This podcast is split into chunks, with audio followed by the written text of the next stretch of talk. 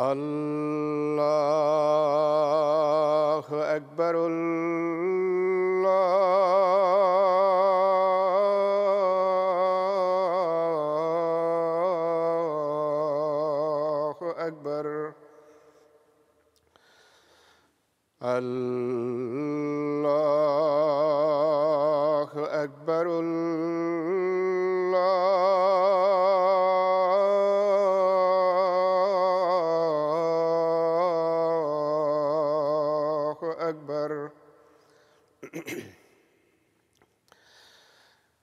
واشهد ان لا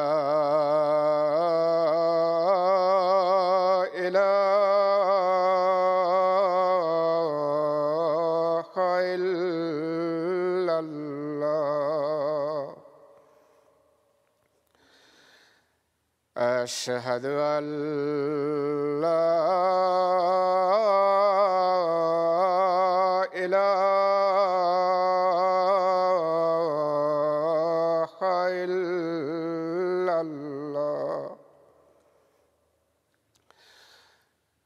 أشهد أن محمد رسول الله.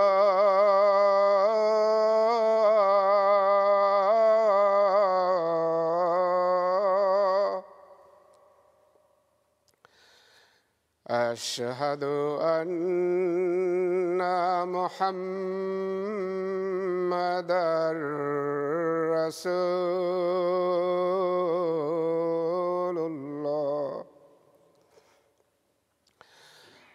حي على السلام.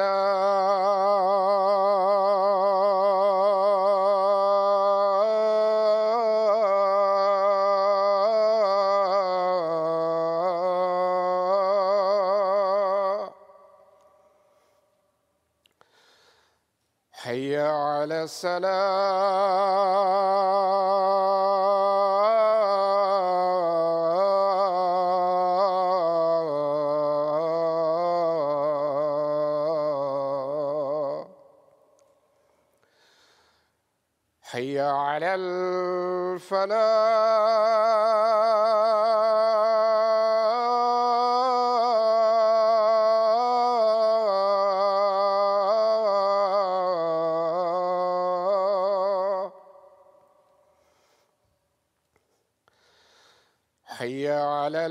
الفلاح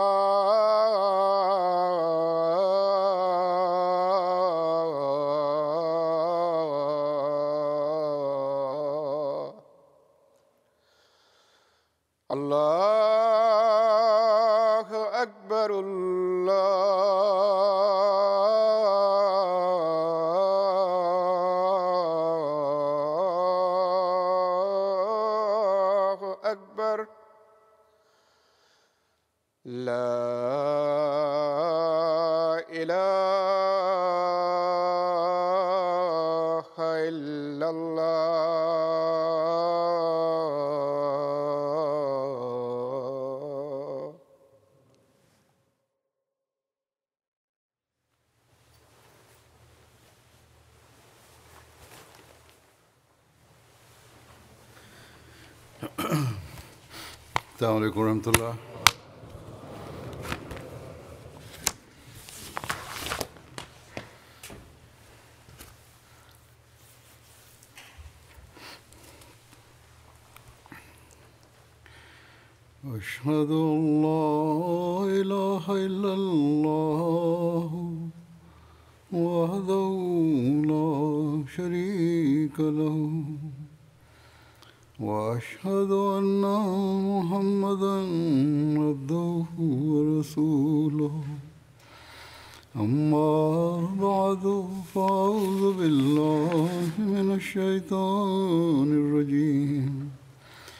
بسم الله الرحمن الرحيم.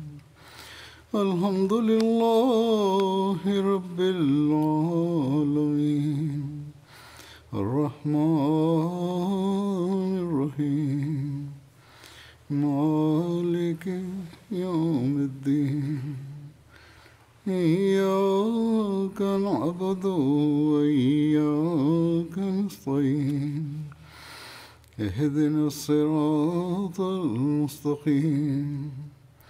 صراط الذين أنعمت عليهم غير المغضوب عليهم ولا الضالين.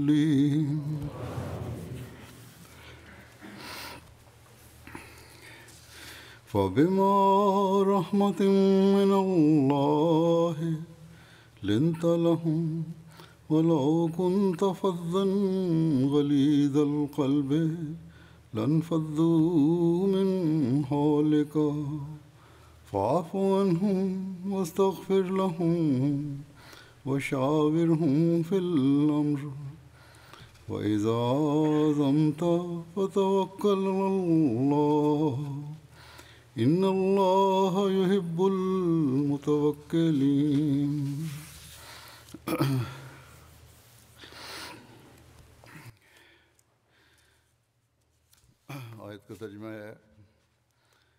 এই আয়াতের অনুবাদ হল অতএব খোদাতালার বিশেষ কৃপায় তুমি তাদের প্রতি কোমলমতি হয়েছ তুমি যদি রুক্ষ এবং কঠোর হৃদয়ের অধিকারী হতে তাহলে তারা অবশ্যই তোমার চতুর্দিক থেকে চলে যেত অতএব তাদেরকে মার্জনা করো এবং তাদের জন্য ক্ষমার দোয়া করো সব গুরুত্বপূর্ণ বিষয়ে তাদের সাথে পরামর্শ করো অতপর কোনো বিষয় যখন তুমি সিদ্ধান্ত করবে তখন আল্লাহর উপরেই নির্ভর করবে। নিশ্চয়ই আল্লাহ তালা তার উপর নির্ভরকারীদেরকে ভালোবাসেন। বর্তমানে বিভিন্ন দেশে জামাতের মজলিসে সুরা অনুষ্ঠিত হচ্ছে। কোনো কোনো দেশে সুরা হয়ে গেছে। কোনো কোনো দেশে এই সপ্তাহে হচ্ছে কোনো দেশে আগামী সপ্তাহে হবে। জার্মানির সুরা আজকে অনুষ্ঠিত হচ্ছে এভাবে আরও অনেক দেশ আছে। যুক্তরাজ্যের এবং অন্য কিছু দেশের সুরা আগামী সপ্তাহে অনুষ্ঠিত হতে যাচ্ছে। সুরার গুরুত্ব এবং প্রতিনিধিদের দায়িত্বাবলী সম্পর্কে পূর্বেও আমি অনেক খোদ্ায় দৃষ্টি আকর্ষণ করেছি কিন্তু এখন যেহেতু মাঝে বেশ কিছু বছর কেটে গেছে তাই ভাবলাম আজকে পুনরায় এ সম্পর্কে খোদা তালার নির্দেশ। মহানবী সাল ইসলামের আদর্শ এবং জামাতের ঐতিহ্য ও রীতিনীতি অনুসারে সুরা সম্পর্কে কিছু বলব। যেখানে সুরা হয়ে গেছে সেখানকার সুরার প্রতিনিধিরাও এ কথাগুলো থেকে লাভবান হতে পারে যা মজলিসের সুরার সদস্যদের দায়িত্বাবলীর প্রেক্ষাপটে সুরার সদস্যদের স্মরণ রাখা উচিত। কেননা সুরার সদস্যদের কোনো কোনো দায়িত্ব মজলিসে সুরার পরামর্শ এবং খলিফায় ওয়াক্তের সিদ্ধান্তের পরেই আরম্ভ হয় এগুলো সম্পাদন করা এবং নিজের ভূমিকা পালন করা সুরার প্রত্যেক সদস্যের এবং সভ্যের দায়িত্ব। এসব দায়িত্বাবলীর প্রতি দৃষ্টি আকর্ষণের পূর্বে আমি যে আয়াত তেলাওয়াত করেছি সে আয়তের আলোকে কিছু কথা বলব। এবং মহানবী ইসলামের জীবন আদর্শ এবং তার রীতিনীতি তুলে ধরব। এই আয়াতে যেখানে একথার সত্যায়ন করা হয়েছে যে মহানবী সাল্লাহ আলাইসাল্লাম খোদার বিশেষ কৃপা ও অনুগ্রহে তার উম্মতের সদস্যদের জন্য অত্যন্ত কোমল হৃদয় নিজ বক্ষে লালন করতেন। সেখানে একথার দিকেও আল্লাহ তালা আমাদের মনোযোগ আকর্ষণ করেছেন দিক নির্দেশনা দিয়েছেন যে যাদের দায়িত্ব হলো মহানবী ইসলামের কাজকে এগিয়ে নিয়ে যাওয়া আর মহানবী ইসলামের ভবিষ্যৎবাণী অনুসারে তারই আনুগত্য এবং দাসত্বে আগমনকারী প্রতিশ্রুত মাসি এবং মাহাদের দায়িত্ব পালন করার দায়িত্ব যাদের উপর ন্যস্ত তাদেরও কাজ হলো প্রেম প্রীতি এবং ভালোবাসার ভিত্তিতে কাজ সাধন করা। আল্লাহ বলছেন যে যদি কোমল হৃদয়ের অধিকারী না হও কঠোর চিত্ত হও আর রেগে যাওয়ার অভ্যাস থাকে তাহলে এরা চলে যাবে। অতএব আল্লাহ তালা ক্ষমা এবং মার্জনার দোয়া করার নির্দেশ দিচ্ছেন। একই সাথে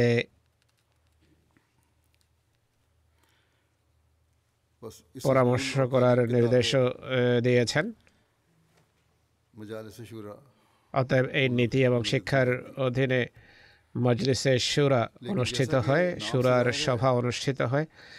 কিন্তু নাম থেকে এটি স্পষ্ট যে এটি একটি পরামর্শ সভা সিদ্ধান্তকারী সভা নয়।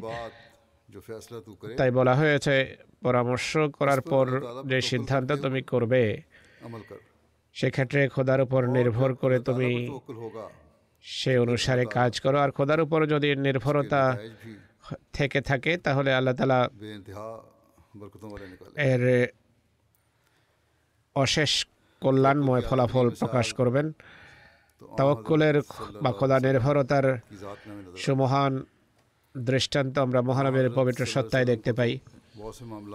হুজুর সাল্লা ইসলাম অনেক বিষয়ে খোদা তালার পক্ষ থেকে সরাসরি দিক নির্দেশনা পেতেন। কিন্তু বিশেষ করে সেসব বিষয়ে তিনি অবশ্যই পরামর্শ চাইতেন যে বিষয়ে আল্লাহর স্পষ্ট দিক নির্দেশনা না থাকতো আর তার এই কর্মপন্থা এবং খোদার নির্দেশ এটি স্পষ্ট করার জন্য যে জামাতের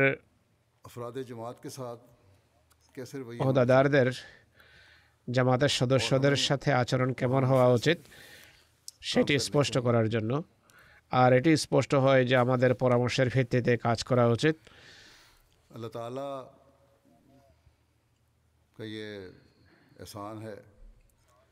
এটি খোদার বিশেষ কৃপা আহমদিয়া মুসলিম জামাতের উপর যে আল্লাহ তালা আহমদিয়া মুসলিম জামাতকে খেলাফতের নিয়ামতে ধন্য করেছেন এজন্য খলিফায় ওয়াক্ত খোদার নির্দেশ এবং হুজুর সাল্লাহ ইসলামের রীতি অনুসারে সারা পৃথিবীতে বিস্তৃত জামাতের কাছ থেকে এখানকার বিরাজমান পরিস্থিতি অনুসারে পরামর্শ নিয়ে থাকেন। এতে কোনো সন্দেহ নেই যে যদি খোদা চাইতেন তাহলে মহানবী সাল্লাহ আলহি আলিয়া সাল্লামের প্রতিটি বিষয়ে দিক নির্দেশনা দিতে পারতেন পথ দেখাতে পারতেন কিন্তু তাকে বিভিন্ন বিষয়ে পরামর্শের নির্দেশ দিয়ে হজুর সাল্লাহ আলাইসাল্লামের কোনো কোনো বিষয়ে পরামর্শ করা পরামর্শ নেওয়া সত্যিকার অর্থে আমাদেরকে সঠিক পথে পরিচালনা এবং পারস্পরিক সহযোগিতার ভিত্তিতে কাজ করার বিষয়ে দিক নির্দেশনার জন্য ছিল আর উম্মতে ঐক্য সৃষ্টি ছিল এর উদ্দেশ্য। এ সংক্রান্ত একটি হাদিস থেকে বিষয়টা স্পষ্ট হয়ে হজরত ইবনে আব্বাস বর্ণনা করেন।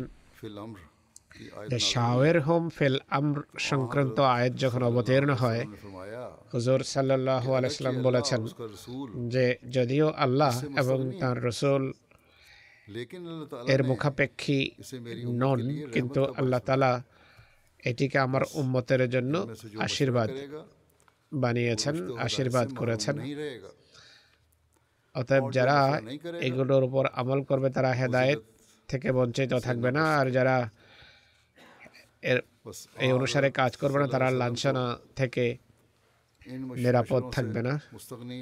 অতএব মহানবী সাল্লা ইসলাম এসব পরামর্শের মুখাপেক্ষী ছিলেন না এবং মুখাপেক্ষী নন কিন্তু তার সত্ত্বেও তিনি পরামর্শ করেছেন পরামর্শ নিয়েছেন। এর উদ্দেশ্য হলো উম্মতের সামনে সেই দৃষ্টান্ত রেখে যাওয়া। যার ভিত্তিতে উম্মত আল্লাহর রহমত থেকে সবসময় অংশ নিয়ে যেন লাঞ্ছনা থেকে রক্ষা পায় আর অসম্মান হওয়া থেকে মুক্ত থাকে। এটি খোদার বিশেষ অনুগ্রহ আমাদের প্রতি। আমাদের ওপর খোদার এটি অনুগ্রহ যে আমাদের মাঝে সুরার ব্যবস্থাপনা রয়েছে। তাই প্রত্যেক আহমদের সার্বিক দৃষ্টিকোণ থেকে এবং সুরার প্রতিটি মেম্বারকে বিশেষ দৃষ্টিকোণ থেকে এর মূল্যায়ন করা উচিত এবং খোদার প্রতি কৃতজ্ঞ হওয়া উচিত যে তিনি আমাদের জন্য হেদায়েতের বা সঠিক পথ প্রদর্শনের বা প্রদর্শিত হওয়ার বিধান এবং ব্যবস্থা করেছেন। মহানবী ইসলাম কোন সময় পরামর্শ গ্রহণ করেছেন? তার পরামর্শ নেওয়ার রীতি কী ছিল? এ সম্পর্কে ইতিহাস থেকে যা জানা যায়, তা আমি কিছুটা আপনাদের সামনে তুলে ধরবো। এই রীতি খোলাফায় রাশেদিনও অব্যাহত রেখেছিলেন। আর এই যুগে হজরত মসিহ মৌদ আলহ সালাতামও এই অনুসারেই কাজ করেছেন। সাধারণত পরামর্শ গ্রহণের ক্ষেত্রে তিনটি রীতি আমরা দেখতে পাই। একটি হলো যখন পরামর্শযোগ্য কোনো বিষয়ে হতো তখন এক ব্যক্তি ঘোষণা করত যে মানুষ যেন সমবেত হয় আর লোক সমবেত হয়ে যেত। এরপর যে পরামর্শ দেয়া হতো বা যে মতামত দেয়া হতো তার ভিত্তিতে মহানবী বা খলিফারা সিদ্ধান্ত করতেন যে পরামর্শের পরে এই হলো আমাদের সিদ্ধান্ত। এভাবে এর উপর আমল হবে সে যুগে। যেহেতু সর্দারি ব্যবস্থা ছিল। তাই সচরাচর যদিও গোত্রের লোকেরা সমবেত হতো বেশ কিছু লোক সমবেত হতো কিন্তু মতামত ব্যক্ত করতেন আমির বা সর্দার। তাদের প্রতিনিধি থাকতো। মানুষ এটি সানন্দে মেনে নিত যে আমাদের সর্দার বা আমাদের আমির আমাদের প্রতিনিধিত্বে মতামত দিয়েছেন। বরং সেই সময়কার রীতি বিরোধী পন্থায় যদি কেউ নিজের মতামত দেওয়ার চেষ্টা করত, তাহলে মহানবী বলতেন যে, তোমার সর্দার বা আমিরকে বলো, এগিয়ে এসে নিজের মতামত ব্যক্ত করতে। তোমার কথার কোনো গুরুত্ব নেই। অতএব এ ছিল একটি রীতি। দ্বিতীয় রীতি ছিল যাদের মহানবী সাল্লাহ আলাইসাল্লাম পরামর্শ দেওয়ার যোগ্য মনে করতেন তাদের ডেকে পাঠাতেন আর সবাইকে ডাকা হতো না। এরপর কয়েকজনের বৈঠক থেকে পরামর্শ নেওয়া হতো। তৃতীয় রীতি হলো যা অনুসৃত হতো সে যুগে তা হলো মহানবী যেখানে মনে করতেন যে দুই ব্যক্তিরও সমবেত হওয়ার প্রয়োজন নেই একত্রিত হওয়ার প্রয়োজন নেই পৃথক পৃথকভাবে ডেকে পরামর্শ করতেন। প্রথমে একজনকে ডেকে পরামর্শ নিতেন এরপর দ্বিতীয় ব্যক্তিকে ডেকে পরামর্শ নিতেন।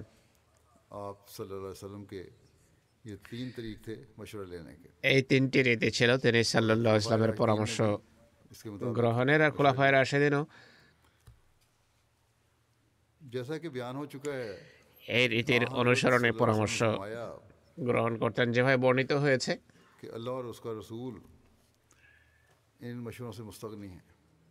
যে আল্লাহ এবং তার রসুল এসব পরামর্শের মুখাপেক্ষী নন কিন্তু তা সত্ত্বেও ইতিহাস থেকে জানা যায় হজর সাল্লাহ আলাইসাল্লাম বিভিন্ন সময়ে পরামর্শ নিয়েছেন বরং তিনি সাহাবিদের কাছ থেকে অনেক বেশি পরামর্শ নিতেন অনেক পরামর্শ করতেন। যেমন হজরত আবু হরাইরা রদাহ তালা আনহু বর্ণনা করেন যে আমি মহানবী সাল্লাহ ইসলামের চেয়ে বেশি কাউকে তার সাথীদের কাছ থেকে বেশি পরামর্শ গ্রহণকারী দেখিনি। আমি যেভাবে বললাম যে খুদার নবী যিনি খুদার পক্ষ থেকে সরাসরি পথ নির্দেশনা পেতেন তিনি যদি পরামর্শ নিয়ে থাকেন তাহলে তোমাদের কতটা পরামর্শের গুরুত্ব বোঝা উচিত বা অনুধাবন করা উচিত। তিনি সাল্লাহ সাল্লামের পরামর্শ সংক্রান্ত একটি ঘটনা আমি বর্ণনা করব। এক রওয়ায়তে রয়েছে হজরত মাজ বিন জবল এটি বর্ণনা করেন রাজি আল্লাহ তালা আনহু। তিনি বলেন হুজুর সাল্লু আলাইসলাম যখন আমাকে ইয়েমেন পাঠানোর সিদ্ধান্ত নিলেন। হুজুর অনেক সাহাবির পরামর্শ নিয়েছেন এর পূর্বে। সেসব সাহাবের মাঝে হজরত আবু বকর হজরত ওমর হজরত ওসমান রাজি আল্লাহ তালা আনহু তালহা রাজি আল্লাহ আনহু জুবাইর রাজি আল্লাহ আনহু এবং আরও অনেক সাহাবি ছিলেন। হজরত আবু বকর রাজি আল্লাহ তালা আনহু নিবেদন করেন যে হুজুর সাল্লাহ সাল্লাম যদি পরামর্শ নাও করতেন আমরা কিছুই বলতাম না। আমাদের কিছুই বলার ছিল না। তখন হুজুর সাল্লাহ সাল্লাম বলেন যেসব বিষয়ে আমার প্রতি ওহি হয় না সেসব বিষয়ে আমার এবং তোমাদের মাঝে কোনো পার্থক্য নেই আমি তোমাদের মতোই হয়ে থাকি। হজরত মাজ বলেন, হজর সাল্লাহ আলহি আলহি ওসাল্লাম মেরে উক্তি অনুসারে হজুরের উক্তি আমাকে পরামর্শ দাও। এই অনুসারে মহানবী যখন মতামত গ্রহণ করছিলেন, প্রত্যেক ব্যক্তি স্বশ মত প্রকাশ করে। এরপর হজর সাল্লাহ ইসলাম বলেন মাস তোমার মতামত কি? আমি বললাম যে হে আল্লাহ রসুল সাল্লাহ সাল্লাম আমার মতামত সেটি যা হজদা উবকরের মত। অতএব যেখানে হজর সাল্লাহ আলাই সাল্লামের এমন রীতি তার সরলতা বিনয় এবং পরামর্শের গুরুত্বের প্রতি ইঙ্গিত করে সেখানে এটি আমাদের জন্য একটি উত্তম আদর্শ যে আমাদের কতটা পরামর্শের পরামর্শকে গুরুত্ব দেওয়া উচিত। সাহাবিদের জীবন আদর্শ বলছে যে মহারেবের নির্দেশে যখন তারা পরামর্শ দিতেন তখন নিজেদের যোগ্যতা এবং অভিজ্ঞতা আর সামর্থ্য অনুসারে তাকওয়ার উপর প্রতিষ্ঠিত থেকে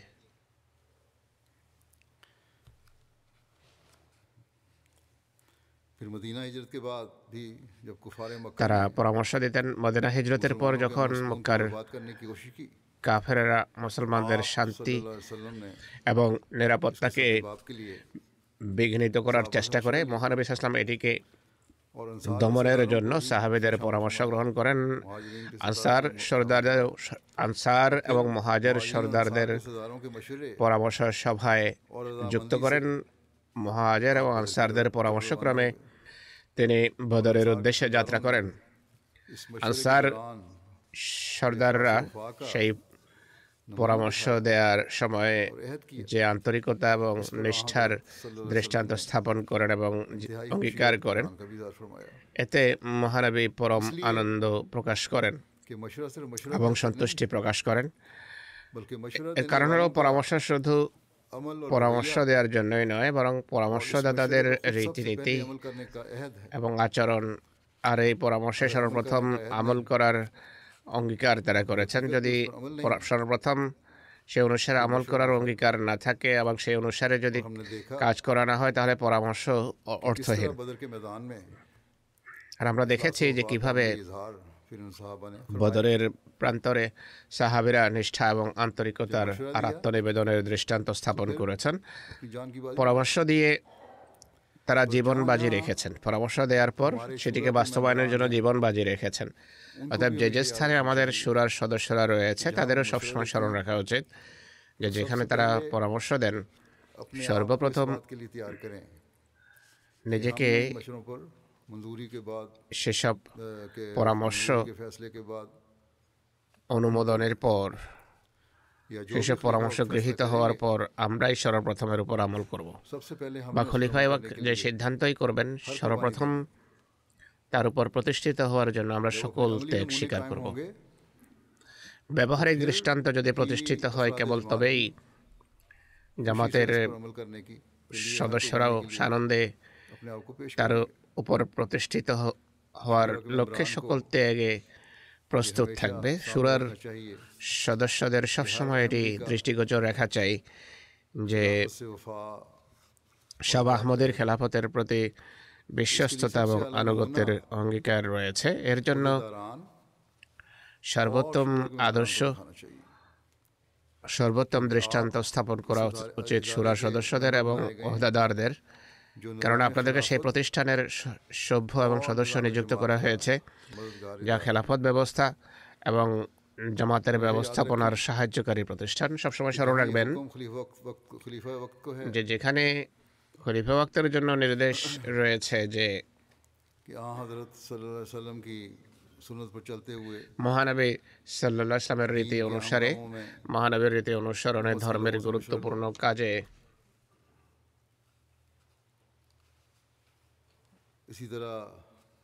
উম্মতের লোকদের কাছ থেকে পরামর্শ নাও। একইভাবে কোমলবতী হও আর দোয়ার উপর নির্ভর করো। এই নির্দেশের পাশাপাশি যাদের কাছ থেকে পরামর্শ নেওয়া হয় তাদের জন্য নির্দেশ হলো পবিত্র মন মানসিকতা নিয়ে তাকর উপর প্রতিষ্ঠিত থেকে পরামর্শ দাও। পরামর্শদাতাদের সবসময় স্মরণ রাখা উচিত যে তাদের পরামর্শ ভূত পবিত্র মন মানসিকতা এবং তাকওয়ার উন্নত মান অনুসারে হওয়া উচিত। অতএব এই দৃষ্টিকোণ থেকে পরামর্শ দাতাদের উপর অনেক বড় দায়িত্ব বর্তায় তাদের খতিয়ে দেখা উচিত যে তাদের তাকুয়া কোন স্তরের কোন মানের? হজরত আলী রবি আল্লাহ তালা আনহর একটি রয়েত বা একটি বর্ণনা থেকে এটি স্পষ্ট হয় যে সাবেরুল ফোকাহ আবেদিন অর্থাৎ ধীমান বুদ্ধিমান এবং ইবাদত গুজার লোকদের সাথে পরামর্শ করা সবার সাথে নয়। তো এই হলো প্রতিনিধিদের অবস্থান এবং মর্যাদা। তো এতে তাদের জন্য নসিহত রয়েছে, শিক্ষণীয় বিষয় রয়েছে যারা সুরার প্রতিনিধি নির্বাচন করেন, তাদের উচিত নিজেদের মধ্য থেকে এমন লোকদের নির্বাচন করা যাদের মতামত সঠিক, উন্নত হয়ে থাকে, ধর্মীয় জ্ঞান ভালো এবং এবাদতের মানও তাদের উন্নত। যেখানেই এই মানকে সামনে রেখে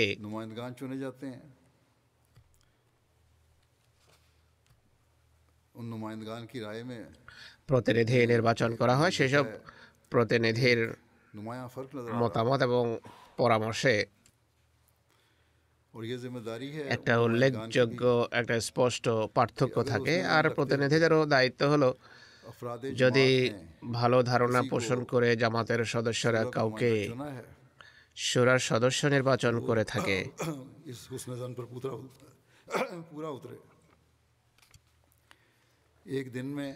তাহলে তার উচিত সেই ধারণা অনুসারে কাজ করা। একদিনে বা কয়েক সপ্তাহে কেউ জ্ঞানের উন্নত মান এবং ধর্মের গভীর জ্ঞান অর্জন করতে পারে না। জ্ঞানের উন্নত মান এবং ধর্মের গভীর জ্ঞান অর্জন সক্ষম নয় এক সপ্তাহ বা কিছুদিনের ভিতর। কিন্তু টাকার উপর প্রতিষ্ঠিত থেকে সকল স্বার্থের ঊর্ধ্বে থেকে প্রত্যেক ব্যক্তি মতামত ব্যক্ত করতে পারে। একইভাবে খোদার সামনে বিনত হয়ে তার কাছে সাহায্য চেয়ে দোয়ার উপর নির্ভর করে যে যে স্থানে সুরা অনুষ্ঠিত হচ্ছে সেখানকার বা সেসব দেশের প্রতিনিধিদের মতামত ব্যক্ত করা উচিত। কোনো বক্তার বক্তৃতায় প্রভাবিত হয়ে নয় বা কোনো সম্পর্ক ও বন্ধুত্বের কারণে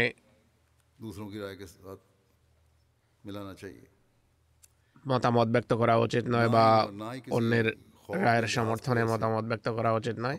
আর কোনো ভয় বা কোনো কারণে নিজের মতামত দেয়া উচিত নয় বরং তাকুয়ার দৃষ্টিকোণ থেকে জামাতের স্বার্থকে সব কিছুর উপর অগ্রগণ্য করে যদি মতামত ব্যক্ত করেন। কেবল তবেই তারা প্রতিনিধিত্বের দায়িত্ব যথাযথভাবে পালন করতে পারবে। সবসময় স্মরণ রাখতে হবে যে খোদাতালা আমাদের হৃদয়ের গহীনে গভীরে কি আছে তা ভালো জানেন। এবং আমাদের কর্মের উপরও তার দৃষ্টি রয়েছে। তার সন্তুষ্টির সন্তুষ্টি অনুসারে যদি আমি কাজ না করি তাহলে কোথাও খোদার ক্রোধভাজন যেন আমি না হই। একইভাবে যেখানে সুরা হয়ে গেছে সেখানে সুরার সদস্যরা তাদের দায়িত্ব এখন যেভাবে পালন করবেন তা হলো নিজেদের আধ্যাত্মিক এবং ব্যবহারিক অবস্থার উপর দৃষ্টি রেখে জীবন যাপনের অঙ্গীকার করুন। আর যে সিদ্ধান্ত হয় বা যে সিদ্ধান্ত হয়েছে তাকুয়ার উপর প্রতিষ্ঠিত থেকে সেগুলোকে বাস্তবায়ন করা এবং করানোর বিষয়ে সচেষ্ট হন।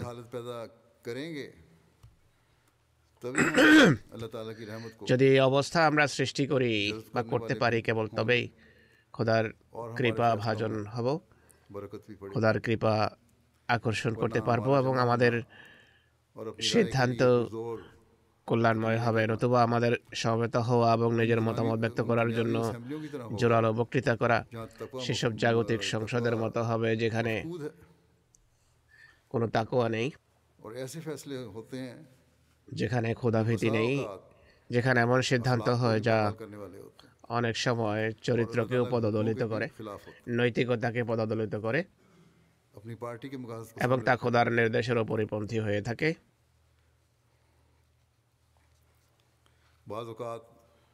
নিজ পার্টির স্বার্থ সামনে রাখা হয় অনেক সময় অচিরেই এমন ভ্রান্ত সিদ্ধান্তের ফলাফল সামনে এসে যায় যা শান্তি এবং নিরাপত্তাকে চরমভাবে বিঘ্নিত করে আর অনেক সময় দীর্ঘমেয়া দীর্ঘদিন পর কুফল প্রকাশ পেয়ে থাকে। কিন্তু তাতে কোনো কল্যাণ থাকে না। তো এমন সিদ্ধান্ত যা খোদার আইন এবং নির্দেশ পরিপন্থী হয়ে থাকে তা চূড়ান্ত পরিণতিত জাতির ধ্বংস ডেকে আনে। অতএব জাগতিক লোকদের বস্তু পূজারীদের অবস্থা দেখেও আমাদের অবস্থার উন্নয়নের প্রতি আমাদের মনোযোগ দেওয়া উচিত। আমি যেভাবে বলেছি সুরার সদস্যদের পরামর্শ খলিফায় ওয়াক্তের কাছে উপস্থাপন করা হয়। আর খলিফা ওয়াক্তের নির্দেশেই সুরা ডাকা হয়। তাই সবসময় স্মরণ রাখা উচিত। যে মজলিসে সুরা খেলাফতের সাহায্যকারী প্রতিষ্ঠান। এই দৃষ্টিকোণ থেকে জামাতে খেলাফত ব্যবস্থার পর এর অনেক অসাধারণ গুরুত্ব রয়েছে আর প্রত্যেক সদস্য যারা সুরার জন্য নির্বাচিত হয় তারা এক বছরের জন্য নির্বাচিত হয়ে থাকে।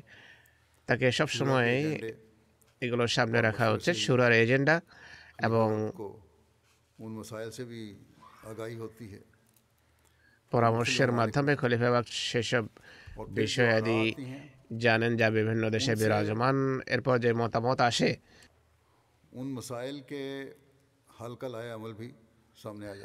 তার মাধ্যমে সেসব সমস্যার সমাধানের বিষয়াদিও সামনে এসে যায় অনেক সময়। কোনো বিষয়ের সমাধান সম্পর্কে কিছু কথা সবিস্তারে বর্ণিত হয় না বা সুরার সদস্যদের সামনেই আসে না। খোলাফা সেসব কথাকেও পরামর্শের অন্তর্ভুক্ত করেন কর্মপন্থার অন্তর্ভুক্ত করেন। অনেক সময় আমিও এ রীতি অবলম্বন করে থাকি। যাই হোক সুরার প্রত্যেক সদস্যের একথার অন্তর্দৃষ্টি থাকা উচিত। যে সুরার একটা বিশেষ গুরুত্ব রয়েছে।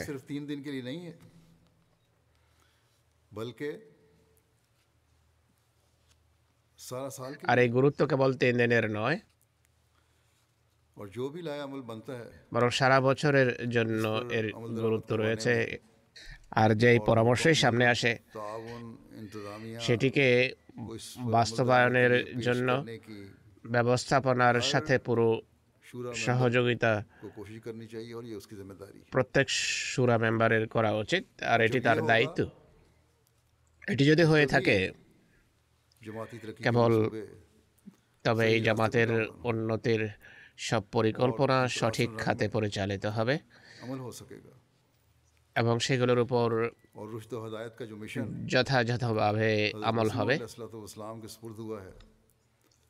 আর যে দায়িত্ব হজরত মসিহ আমাদের উপর ন্যস্ত হয়েছে তার বাস্তবায়নে আমরা সাহায্যকারী এবং সহযোগী গণ্য হব। যদি এটি না হয় তাহলে সুরার সদস্য হওয়া অর্থহীন। এখানে আমি এটিও বলতে চাই। পৃথিবীর প্রত্যেক দেশে সুরা স্থানীয় আমিরের তত্ত্বাবধানে অনুষ্ঠিত হয়ে থাকে। অনেক সময় মতামত ব্যক্তকারী মতামত দিতে গিয়ে আবেগের আতিশয্যে এমন শব্দ ব্যবহার করে বসে যা সুরার পবিত্রতা পরিপন্থী। প্রথম কথা হলো সদস্যরা যখনই মতামত ব্যক্ত করেন বক্তৃতা করতে গিয়ে আবেগের বশবর্তী হয়ে বক্তৃতা না করে আবেগ ঘন কথা বলার পরিবর্তে যথাযথ শব্দ শব্দ চয়ন করুন মতামত ব্যক্ত করার জন্য। অনেক সময় বক্তা এমন কথা বলে বসে যার ফলে আমেলার সদস্যরা বা জামাতের আমির যার সভাপতিত্বে সুরা হয়। মনে করে যে মতামত ব্যক্তকারী প্রত্যক্ষভাবে বা পরোক্ষভাবে। আমাদের বিরুদ্ধে কথা বলছে। এরপর সভাপতি হিসেবে বক্তাকে বক্তাকে বা মতামত ব্যক্তকারীকে কঠোর ভাষায় বাধা দেয়া হয়। বা বারণ করা হয়, তো আমেরদেরও বা সভাপতিদেরও বড় মনের পরিচয় দেওয়া উচিত ভালো ধারণা থাকা উচিত যে বক্তা যা বলছে, জামাতের স্বার্থে বলছে এবং হৃদয়ে এক বেদনা নিয়ে বলছে, যদি কঠোর শব্দ সে ব্যবহার করে থাকে বা এমন শব্দ ব্যবহার করে যা সুরার পবিত্রতা পরিপন্থী হয়ে থাকে, তাহলে কোমল ভাষায় তাকে বারণ করা যায়। এমন রীতি অবলম্বন করবেন না যা থেকে এটি সামনে আসবে যে সভাপতি এটিকে ব্যক্তিগত সম্মানের প্রশ্ন বানিয়ে নিয়েছেন। বিশেষ করে বাজেট সংক্রান্ত যে বিতর্ক হয় সেখানে বেশিরভাগ আবেগ প্রকাশ করা হয় আর অনেক সময় সংশয় প্রকাশ করা হয়ে থাকে। এমন পরিস্থিতিতেও সংশ্লিষ্ট সেক্রেটারি সেক্রেটারি মাল বা সভাপতির ধৈর্যের সাথে সহনশীল মন মানসিকতা নিয়ে কথা শোনা উচিত এবং তাকে আশ্বস্ত করা উচিত যে কীভাবে আমল হবে ব্যয় ক্ষেত্র কি কীভাবে ব্যয় করা হবে সেটিকে কীভাবে জাস্টিফাই করা যায়। তো এক বক্তা নিজের পক্ষ থেকে জামাতি স্বার্থকে সামনে রেখেই কথা বলে। তাই কুধারণা পোষণ করা উচিত নয়। একইভাবে এজেন্ডার অন্য বক্তৃতা রয়েছে অনেক সময় অনর্থক বিতর্কে ব্যবস্থাপনা এবং প্রতিনিধি উভয় পক্ষ জড়িয়ে যায় বা সম্পূর্ণভাবে এতটা নীরব থাকে যেন ব্যবস্থাপনার একটা ভীতি তাদের উপর ছেয়ে আছে। এমন মানুষও আমানতের সুরক্ষা করছে না। সবসময় স্মরণ রাখবেন প্রতিনিধিদের মানুষ নির্বাচন করেছে যথাযথভাবে প্রতিনিধিত্ব এবং আমানতের সুরক্ষা করার জন্য। তাই এখানে আমি বা আমিত্বের প্রশ্ন আসা উচিত নয় বা কোনো ভয়ভীতিও মাথায় বিরাজ করা উচিত নয়। সবসময় স্মরণ রাখবেন মানুষ আমাদেরকে খোদার নির্দেশ। তুয়াদ্দুল আমানাত ইলা আহলিহা অনুসারে নির্বাচন করেছে। এই আয়তের অর্থ হলো আমানত সঠিক ব্যক্তির উপর ন্যস্ত করো। আর খলিফায় ওয়াক্ত এটি মনে করেন যে মানুষ যেহেতু স্বচ্ছ মন মানসিকতা নিয়ে খোদার এই নির্দেশ অনুসারে প্রতিনিধি নির্বাচন করেছে। তাই তাই তারাও সে অনুসারে আমানতের সুরক্ষা করছে আমানতের বা তাদের উপর ন্যস্ত দায়িত্ব পালন করছে। আর যদি প্রতিনিধিরা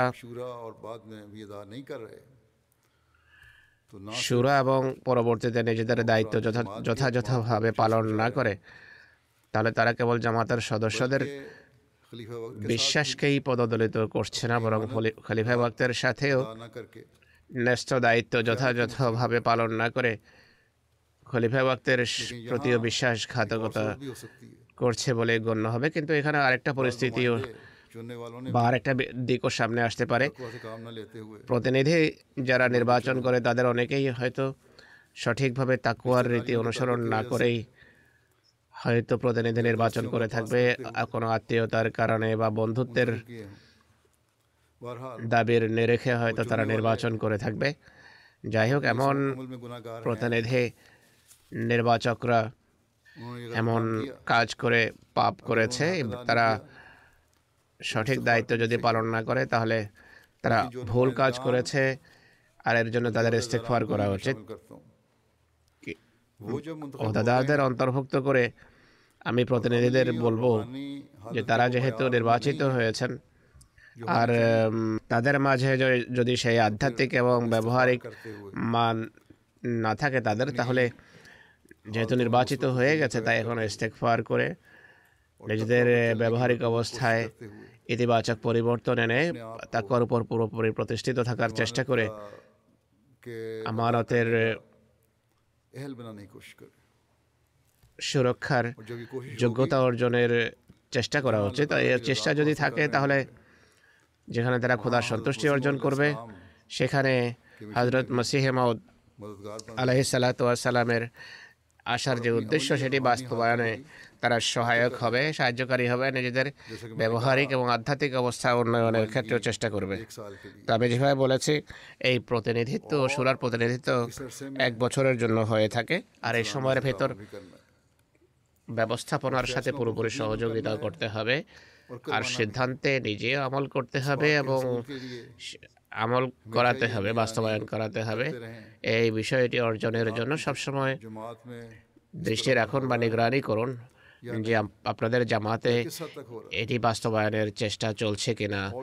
আর যদি চেষ্টা করা হয়ে থাকে কতটা করা হচ্ছে আর সেই অনুসারে হচ্ছে কিনা যেভাবে খলিফায় ওয়াক্ত সিদ্ধান্ত দিয়েছিলেন তো এভাবে খলিফায় ওয়াক্তর সাহায্যকারী হতে হবে আপনাদেরকে। অনেক সময় দেখা গেছে বা দেখা যায় যে জামাতে গিয়ে সিদ্ধান্ত ওহদাদারদের আলস্যের শিকার হয়ে যায় এর উপর আমল হয় না এমন পরিস্থিতিতে প্রতিনিধিদের দায়িত্ব হলো কেবল জামাতের সদস্যদের দৃষ্টি আকর্ষণ করবেন না বরং ওহদাদারদেরও তাদের দায়িত্বের প্রতি মনোযোগ আকর্ষণ করবেন। এরপরও যদি মনোযোগ আকৃষ্ট না হয় আর সেই পরামর্শে সেভাবে আমল না হয় সিদ্ধান্তে যদি আমল না হয় তাহলে কেন্দ্রকে লিপিবদ্ধ করুন। কেন্দ্রকে লিখুন। একইভাবে অনেক ওদাদার ও সুরা সদস্য হয়ে থাকেন। তাদের কাজ শুধু এটি নয় যে নিজের বিভাগের কাজের উপদৃষ্টি রাখবেন বরং সুরার পরামর্শ বলি এবং খলিফা বক্তের সিদ্ধান্তে যে আমল হচ্ছে না বা এটিকে বাস্তবায়নের যদি চেষ্টা করানো হয় তাহলে এগুলোকে সিরিয়াসলি নেওয়া উচিত সংশ্লিষ্ট ওহদাদার এবং আমিরের দৃষ্টি আকর্ষণ করা উচিত। আর আমেলাতেও সেই বিষয়ে ওঠানো উচিত।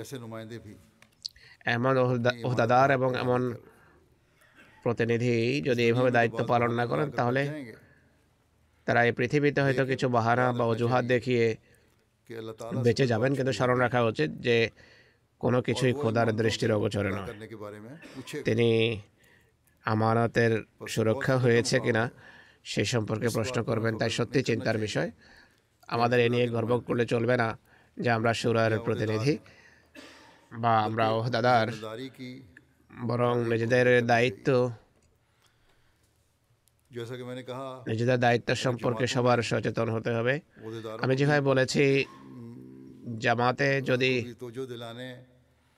ওদাদারের মনোযোগ আকর্ষণ স্থানীয়ভাবে যদি ওদাদারের সুরার সিদ্ধান্তের প্রতি মনোযোগ আকর্ষণ করা হয় যে সিদ্ধান্তের উপর আমল হচ্ছে না এবং আমল করার দ্বারা চেষ্টা করে। আর মনোযোগ আকৃষ্ট করার পরও যদি চেষ্টা না থাকে আমল করার বাস্তবায়নের তাহলে কেন্দ্রকে অবহিত করুন। অনেকে এখনও এর উপর এই অনুসারে কাজ করে। অনেকেই এখনও এই অনুসারে কাজ করে। কোনো দাদার আমল না করলে কেন্দ্রকে তারা অবহিত করে। কিন্তু সচরাচর তখন করা হয় যখন কোনো কোনো হোদাদারের সাথে ব্যক্তিগত মনোমালিন্যের কারণে মতভেদ দেখা দেয়। এই রীতি তাকুয়া পরিপন্থী যদি তাকুয়ার উপর প্রতিষ্ঠিত থেকে প্রত্যেক প্রতিনিধি এবং প্রত্যেক দাদার সুরার অনুমোদিত পরামর্শ মেনে চলার এবং বাস্তবায়নের চেষ্টা করে তাহলে কখনো এটি হতেই পারে না যে সেই পরামর্শ পরের বছর বা দুই তিন বছর পর আবার সামনে আসবে। দ্বিতীয়বার একই প্রস্তাব সুরায় আসার অর্থ হলো যে পূর্বে হয়তো অনুমোদিত প্রস্তাবে আমল হয়নি বা বাস্তবায়ন করা হয়নি বা যেভাবে হওয়া উচিত ছিল সেভাবে হয়নি। তাই এমন জামাত এবং ওহতাদারদের স্মরণ রাখা উচিত যে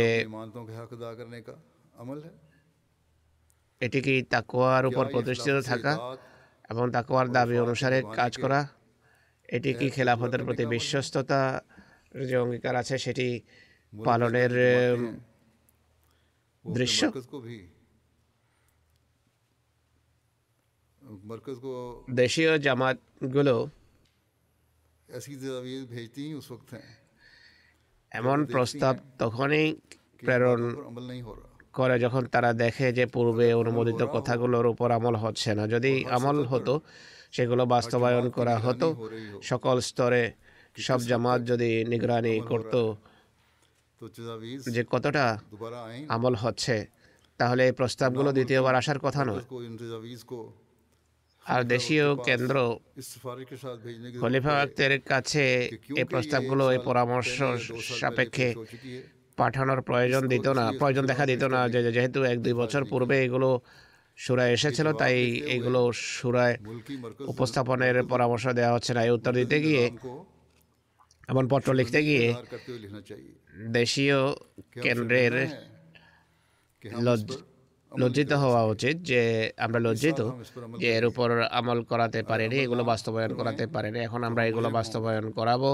যদি বাস্তবায়নের চেষ্টা না করি তাহলে আমরা অপরাধী গণ্য হব আর তাদের অন্তর্ভুক্ত হব।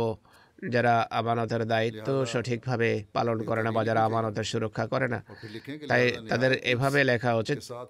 তাদের লেখা উচিত যে আমরা অত্যন্ত বিনয়ের সাথে ক্ষমা চেয়ে এবছর সুরায় এই প্রস্তাব উপস্থাপন না করার পরামর্শ দিচ্ছি। এমনটি লিখলেই দায়িত্ববোধের চেতনা জাগ্রত হবে।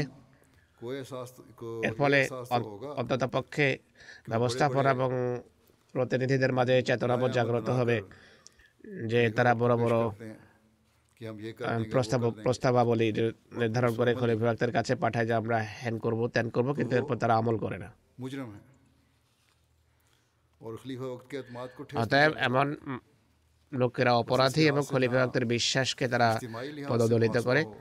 তো এই দৃষ্টিকোণ থেকে যেখানে সামগ্রিক আত্মবিশ্লেষণ করতে হবে সেখানে ব্যক্তিগতভাবে সুরার প্রতিনিধিরা এবং হোদাদারদের আত্মজিজ্ঞাসা করা উচিত, আত্মবিশ্লেষণ করা উচিত এবং ইস্তেকফার করা উচিত। আর এরপর সর্বত্র সর্বস্তরে দেখা উচিত এর উপর অমান হচ্ছে কি হচ্ছে না। আর এটি দেখতে হবে, বা এটি করলে আমরা ব্যবস্থাপনাকে সঠিক পথে পরিচালিত করতে পারব না বা মৌখিক জমা খরচ কোনো কাজের নয়। দেশীয় পর্যায়ে এটিও দেখা উচিত যে কিছু সক্রিয় জামাত শতভাগ না হলেও শতকরা সত্তর আশি ভাগ প্রস্তাবাবলীকে বাস্তবায়ন করে এক আন্তরিকতার সাথে করে যে খলিফা অক্তের মঞ্জুরি সাপেক্ষে এই প্রস্তাবাবলী আমরা পেয়েছি আর খলিফা বিশ্বাসকে আমরা কোনোভাবে পদদলিত করব না। এটি উদ্ঘাটন করা উচিত কোন আবেগের বশবর্তী হয়ে এই জামাতের সদস্যদের মাঝে এই বিপ্লব এসেছে। এমন কর্মঠ এবং সক্রিয় জামাতের হোদাদারদের দুর্বল জামাতের অধাদারদের সাথে যৌথ মিটিং হওয়া উচিত এবং কেন্দ্রীয় অধাদারদের সাথেও মিটিং করানো উচিত এবং তাদের অভিজ্ঞতাকে লুফে নেওয়া উচিত। কোনো জায়গায় একটি জামাতও যদি সক্রিয় হয় নিজেদের কার্যত এবং আধ্যাত্মিক প্রোগ্রামের উপর শতভাগ আমল করে থাকে তাহলে অন্য দশটি জামাতের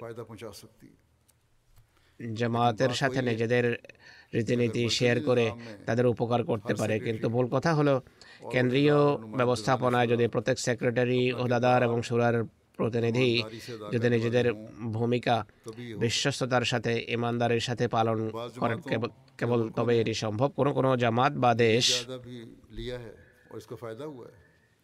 এভাবে বিষয় খতিয়ে দেখেছে আর এর ভালো দিক সামনে এসেছে। আর তাহলে গত তিন বছর সুরার যে সমস্ত সিদ্ধান্ত হয়েছে সেগুলোর উপর কতভাগ আমল হয়েছে তা তারা খতিয়ে দেখে। আর ত্রৈমাসিক বিশ্লেষণাত্মক রিপোর্ট তারা কেন্দ্রে প্রেরণ করে। এর ফলে তাদের মাঝে এই চেতনা বোধ জাগ্রত হয়েছে। যে আমরা শুধু এটি বলে বসে থাকব না, যে এই প্রপোজাল দু বছর পূর্বে সুরায় উপস্থাপিত হয়েছে, তাই এখন এটি উপস্থাপিত হবে না, বরং কেন্দ্রকে রিপোর্ট দিতে হবে যে আমরা এই প্রস্তাবে আমল করে এতটা আমাদের লক্ষ্য অর্জন করেছি এবং চেষ্টা আমাদের অব্যাহত আছে।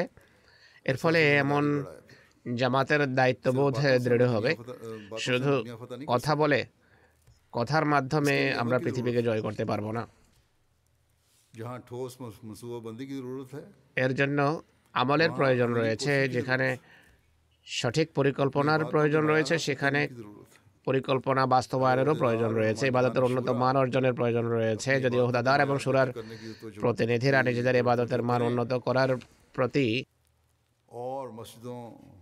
মনোযোগ নিবদ্ধ করেন আর মসজিদ আবাদ করার জন্য ব্যবহারিক দৃষ্টান্ত স্থাপন করেন, তাহলে মসজিদের আবাদি বা নামাজের সংখ্যা তিন চার গুণ বৃদ্ধি পেতে পারে। এটিও আমাদেরকে খতিয়ে দেখা উচিত। তাই নিজেদের ব্যবহারিক দৃষ্টান্ত, মানুষের প্রতি প্রেম এবং ভালোবাসার সম্পর্ক, তাদের জন্য হৃদয়ে বেদনা লালন করা, তাদের জন্য এবং নিজেদের জন্য দোয়া করা, খলিফায় ওয়াক্তের আনুগত, আনুগত্যের মানকে উন্নত করা, প্রত্যেককে ওহদাদার এবং সুরার সদস্যের যদি একটি বিশেষ বৈশিষ্ট্য হয়ে থাকে এসব কথা কেবল তবেই সার্বিকভাবে একটা বৈপ্লবিক পরিবর্তন আমরা জামাতের মাঝে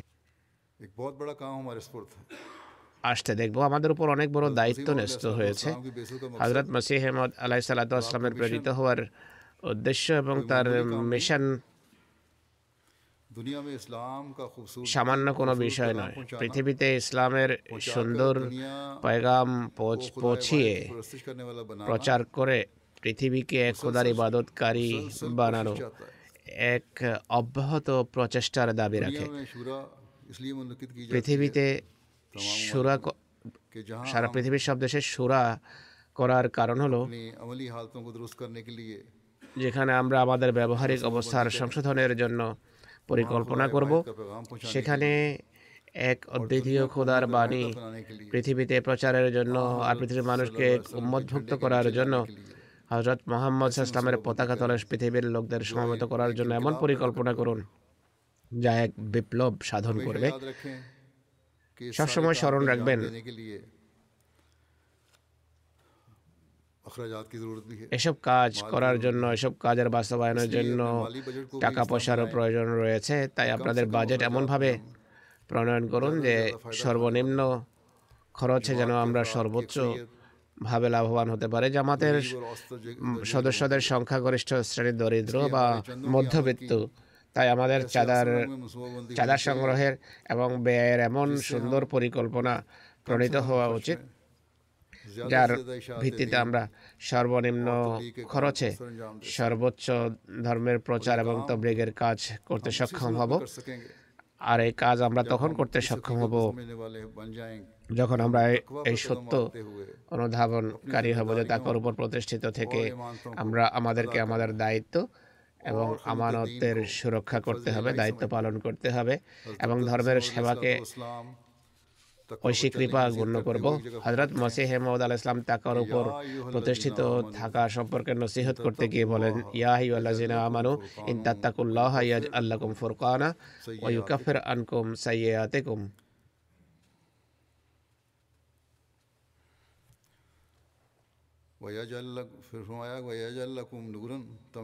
ويجعل لكم نورا تمشون به يعني يا إيمان لانے والو হে বিশ্বাসীগণ যদি তোমরা তাকুয়ার উপর অবিচল থাকো আর তাকুয়ার বৈশিষ্ট্যে খোদা তালার খাতিরে দৃঢ় প্রতিষ্ঠিত হও।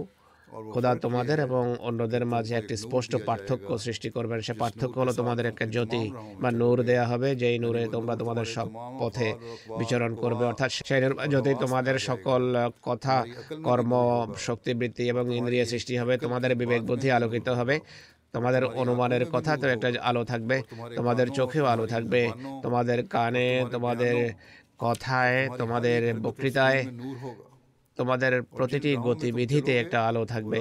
আর যেই পথে তোমরা হাঁটবে এবং চলবে সেই পথ হবে আলোকিত। বস্তুত তোমাদের যত পথ আছে তোমাদের ইন্দ্রিয়ের বা শক্তিবৃত্তির বৃত্তির পথ আছে শেষ। সবগুলো জ্যোতিতে ভরে যাবে তোমরা মূর্তিমান আলোতে বিচরণ করবে আল্লাহ আমাদের সবাইকে তাকার উপর প্রতিষ্ঠিত থেকে আমাদের দায়িত্ব পালনের তৌফিক দিন। আল্লাহ তালা আমাদের ভুল ভ্রান্তি ও দুর্বলতা ঢেকে নিজ কৃপায় আমাদের সবসময় ধন্য করুন।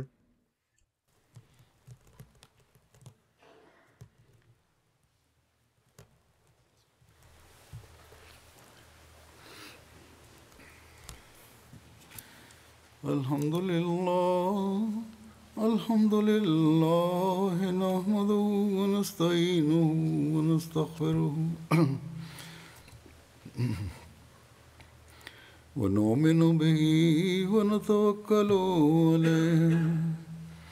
ونعوذ بالله من شرور أنفسنا ومن سيئات أعمالنا.